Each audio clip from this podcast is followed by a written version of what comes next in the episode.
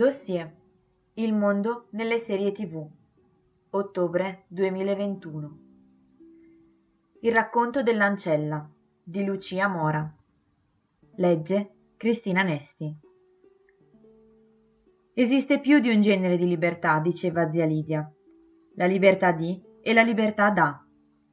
Nei tempi dell'anarchia c'era la libertà di. Adesso vi viene data la libertà da. Non sottovalutatelo.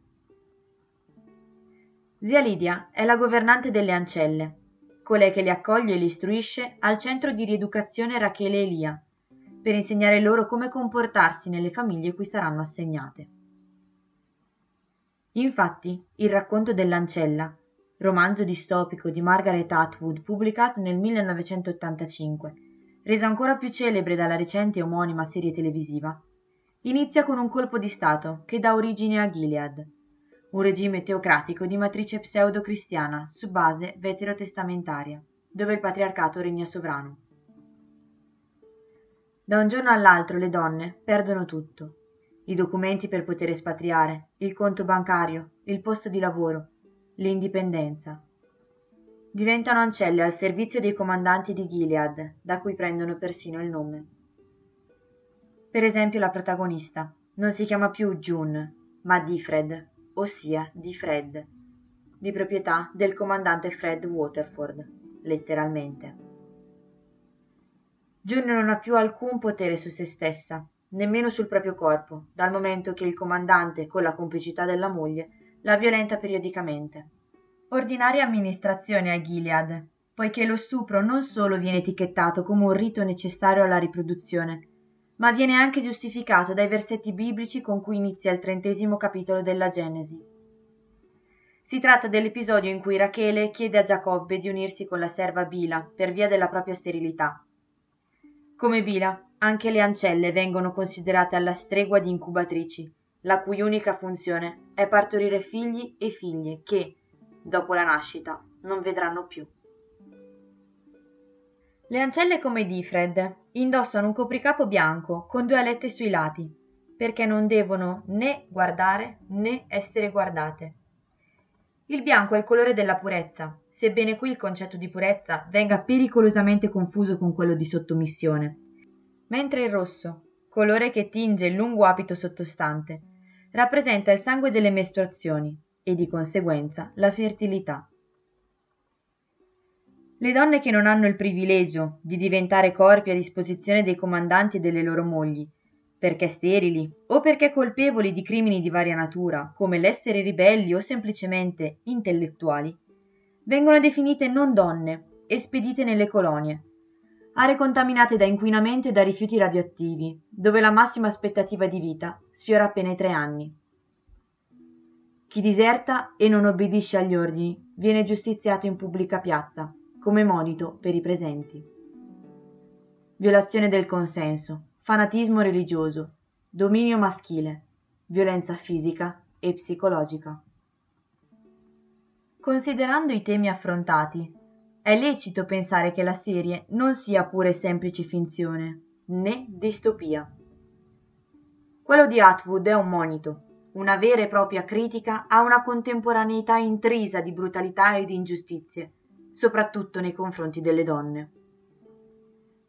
Senza andare troppo in là nel tempo e nello spazio, i paralleli con la realtà si ravvisano in certe inchieste giornalistiche che dimostrano i rapporti che legano i movimenti pro vita di stampo ultracattolico al neofascismo di Forza Nuova, alla Russia di Vladimir Putin, fino alla Lega di Matteo Salvini. Ne sono un esempio le indagini svolte dall'associazione Investigative Reporting Project Italy, così come quelle condotte da Report.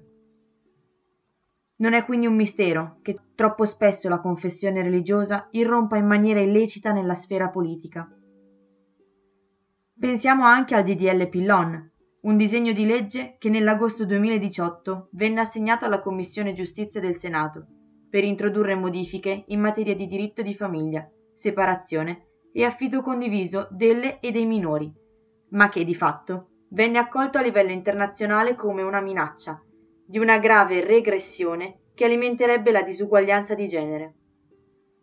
Queste parole appartengono a Dubravka Simonovic e a Ivana Radashik, relatrici speciali delle Nazioni Unite sulla violenza e la discriminazione contro le donne, che scrissero una lettera allarmata al governo italiano.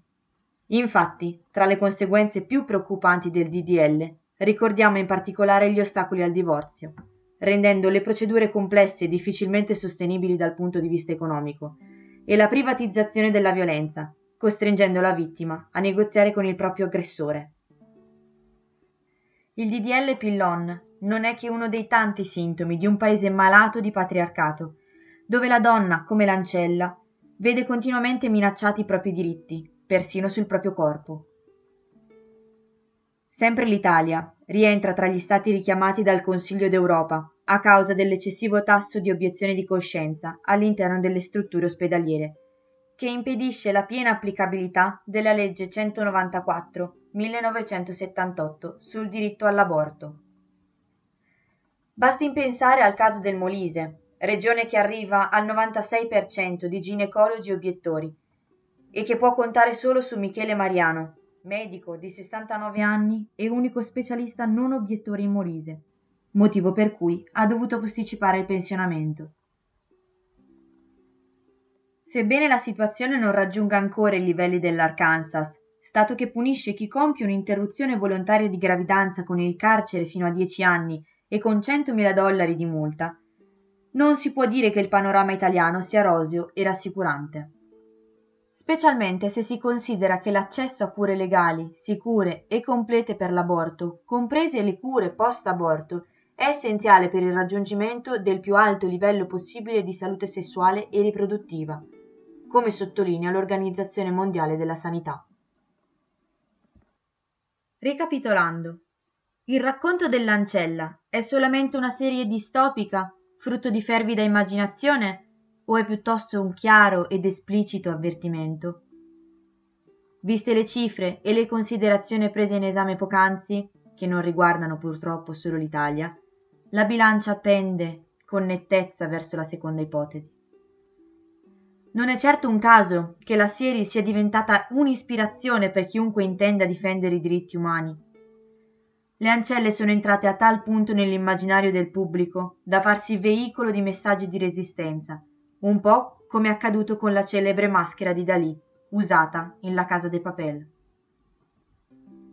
Dall'Argentina agli Stati Uniti, dal Regno Unito all'Irlanda, fino all'Italia, centinaia e centinaia di donne hanno manifestato indossando il famigerato abito rosso col copricapo bianco ogni qualvolta il potere adotta politiche di oppressione nei confronti delle donne, le strade si colorano di tinte scarlatte. Dunque, a questa serie va riconosciuto, tra i tanti, un enorme merito. Non ha solo risaputo accendere i riflettori sulle violenze e discriminazioni di genere, ma ha anche suscitato un senso di coesione e di appartenenza tra donne, tanto forte da spingerle a unirsi, superando ogni apparente differenza in nome di una ragione più grande. Una protesta silenziosa, ma impattante, perché comunitaria e soprattutto non violenta.